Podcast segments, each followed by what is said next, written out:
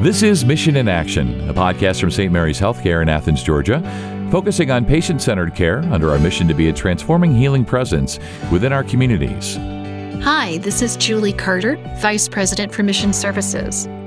Welcome to this installment of Word and Deed, where we visit with colleagues from around St. Mary's Healthcare System to hear their experience working within our ministry. Today, Tina Childry, the nurse manager for the emergency department at St. Mary's Good Samaritan Hospital, tells her story. She talks with us about how she is laser focused on patient centered care. It would be hard to miss her commitment to safety. She also lets us in on her secret thing for candy cigarettes when it comes to combating burnout.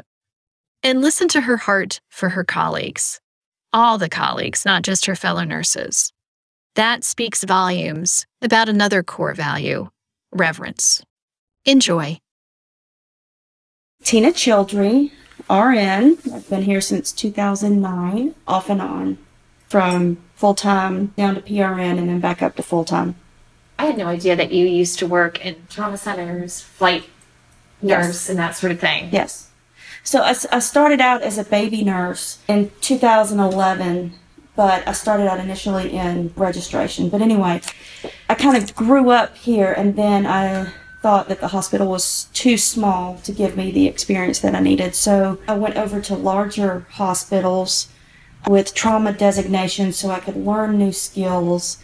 But continuing to work here, PRN, always wanted to fly, so found my way to fixed wing. I did fixed wing travel for a couple years, and then I went into helicopter for about a year. Great experiences there, but I never let go of Good Sam because of the connection I had from being a baby nurse and the older nurses teaching me the things, the think outside the box. The book tells you to do it this way, but this is how it's really done kind of thing that's education that you can't really get from school. I've been able to see it, Good Sam, go through several name changes. I've got to see the transformation in it. We're still the same at heart. We still have that small hospital mentality. I mean, I don't know if it's mentality, but a small hospital feel like we're still the community hospital, even though we look like we work in a ski resort but it's it's still that same core of when I initially started working here. Like it's about the patient. We all have those that are are frequent returners and stuff like that, they become part of family. And we still talk about those that we saw at Old Minnie G. We talk about you know how are they doing now? We haven't seen them in a while, but it's it's that kind of history that I have with several of the nurses here that we've grown from you know a little five bed ER into now we're nine bed ER and our numbers are growing and I would have never expected us to have this but going back to working with these nurses it's I've known them as long as I've been a nurse because this is my second career. I've only been a nurse since 2011 and I've learned so much just from these nurses and the support that we have here if there's changes that need to be made or if there's concerns or if there's an idea of how we can improve patient safety or something as simple as a Luer lock vacutainer in the ER. Staff can bring it to me or I can take it to admin and say, hey, I want to try this. And there's not this huge pushback because if I can prove patient safety or cost savings or, hey, just trust me, let me try this. We're still small enough we can do that and we're close enough that we know each other. You know, uh, we have each other's backs. Well, it seems like, honestly, you're describing an incredibly supportive group of colleagues that kind of have just at heart the shared purpose, the shared Always. mission. And so that aligns everyone in the same direction. Right. There's there's no question. I know that whenever I'm going to pre- be presenting something, or if I have an idea, we always fall back to patient safety. Is it about the patient? Because we try to. I mean, I know that sounds like I'm reading off a script or something. I mean, really not. You you go back to is this patient safety? Mm-hmm. Is this patient centered? How can I make it that? Or I know what questions I'm going to have to answer in order to keep it centered around those things, and that's 110% the focus. If it doesn't make sense for the patient, it's not going to work. You know, we work staffing around the patients. We, you know, work everything around patient flow and patient care. If it doesn't work around that, it's not going to. And I know that if I can show admin what I'm doing is based on that, that they're going to support it 110%. I mean, no questions asked. It's like, let's do it. Let's get it done. But we have a, an amazing team of first nurses. We have cardiac nurses. We have new grads. We have surgical nurses. We have a nursing home previous administrator down there. And all of us bring different passions and strengths to the department. That is in a very eclectic family, mm-hmm. But we work really, really well together. And anytime somebody is sick or not there, or God forbid, they say they need to take time off, or life takes them in another direction, I mean, it's like a loss to our family. I mean, it, it just throws off our sync.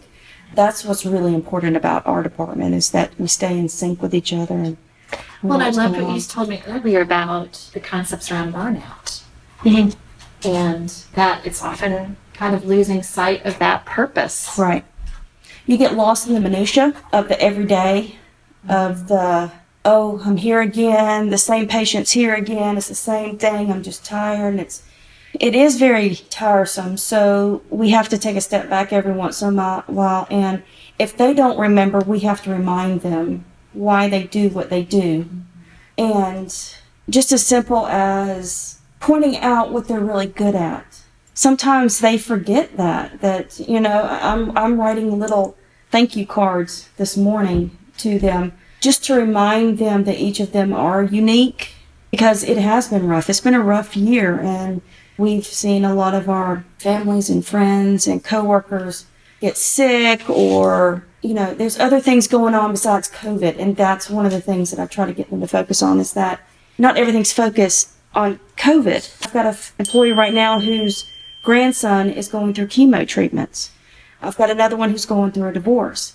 i have one that's pregnant right now I have one who has a child who has lung issues that she's terrified that he's going to get sick mm-hmm. there's so much more than just COVID going on. Life is still going on. And so now we lay COVID on top of it. So that's why there's that extra burden. So you have to mm-hmm. just remind people this is why you come here.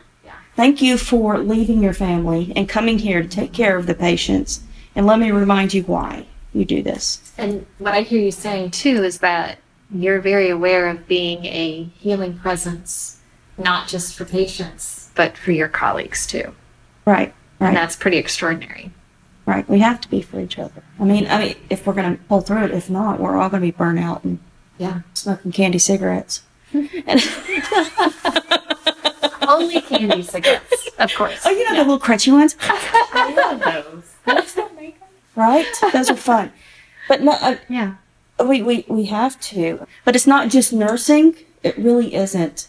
Housekeeping is getting really busy because they have to clean up our mess. And we're messy. Patients are messy.